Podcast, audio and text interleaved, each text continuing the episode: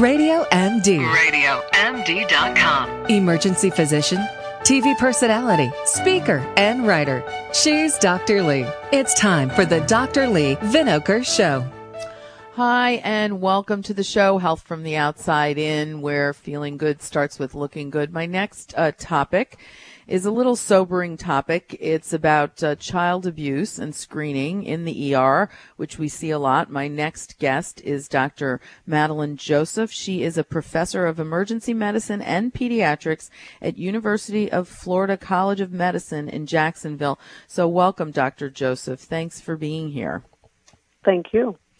So um, I, I, wanted to talk about it. It's there's a, a new study that came out that uh, talked about uh, when maybe to um, start to recognize a little more commonly child abuse. I mean, it's it's heartbreaking. It's in the news. There was that terrible case of the little baby in Boston, the little toddler that they finally identified as uh, Bella in Baltimore. We just had a horrible case of a four month old whose father ended up killing her because she was, uh, was, crying too much. Um, so, you know, these are heart wrenching cases, but these are serious considerations as an ER doc. I know myself, you know, what do you do? When do you kind of decide?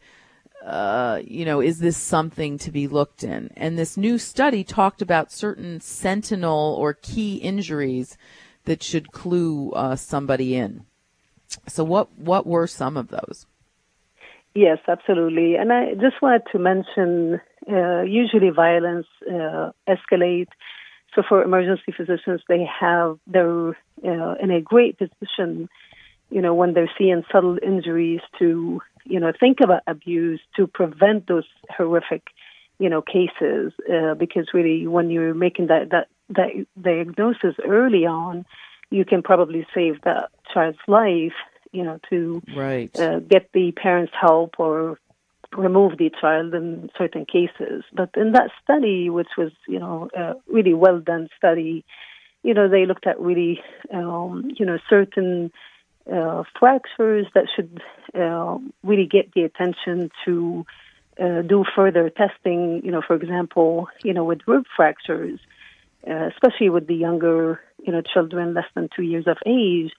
Uh, you know, if they were detected, and they could be detected on a simple chest X-ray that was done, not necessarily because of you know concern for trauma, but just because the patient is coughing, you know, they got a chest x-ray or they had high fever and they, you know, saw the rib fractures. When they saw that, really, in, you know, there's potential for abuse in almost 56%. So very high likelihood wow. of that child being abused. Um, wow.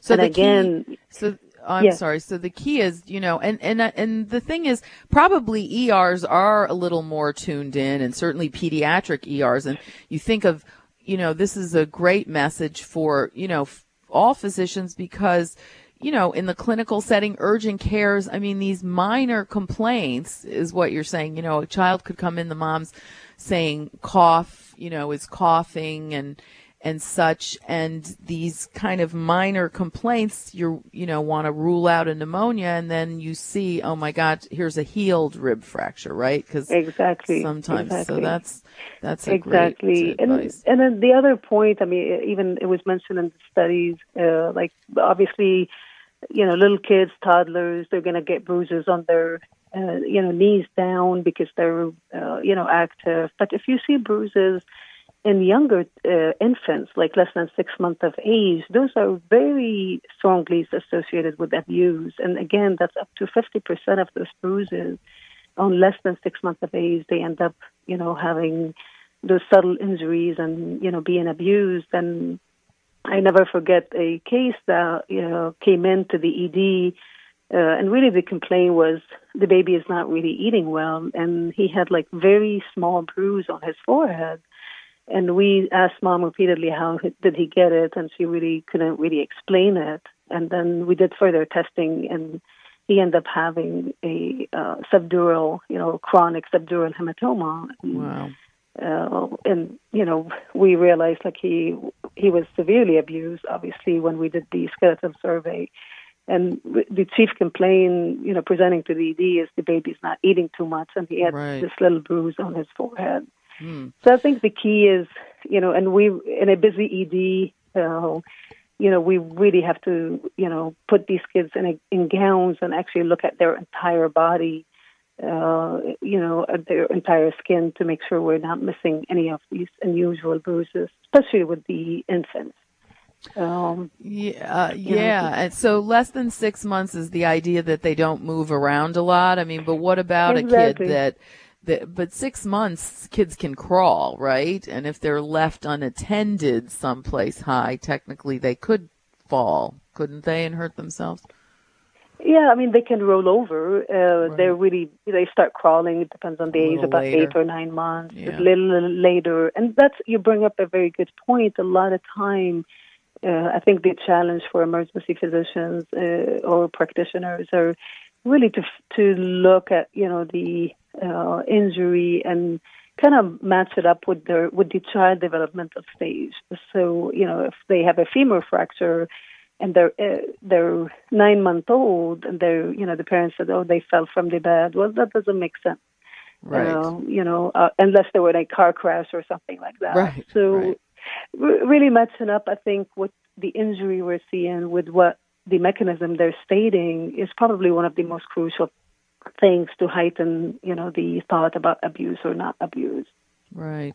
And and I think the key thing um for anybody and and you know uh there are other people that should report teachers, you know, I mean we're sort of in the protectorate role of these kids that don't have a voice. And do you say, you know, I, I'm sure you do a lot of training and stuff to err on the side of caution? You know, everybody, you know, feels like, oh, don't want to step on toes or such. But, you know, you've even heard about strangers seeing kids like really physically reprimanded in a parking lot and, and calling the police, which I you know, can see as a mother would do too. So is it always better to err on the side of caution? Yeah, absolutely. I mean, we're the child advocate, and we're talking about nonverbal, you know, patients. So you- you're really their. I mean, we're their voice. And like I said in the beginning, I mean, violence, uh, you know, escalates. So they may start with a, you know, humerus fracture, but they end up, if nothing is done and the abuse is not discovered, they may have, you know, traumatic uh, head injury. So really thinking about it that way, that we're the child advocate and also violence will escalate. Uh, you're really saving that child life if you're if you make the call earlier.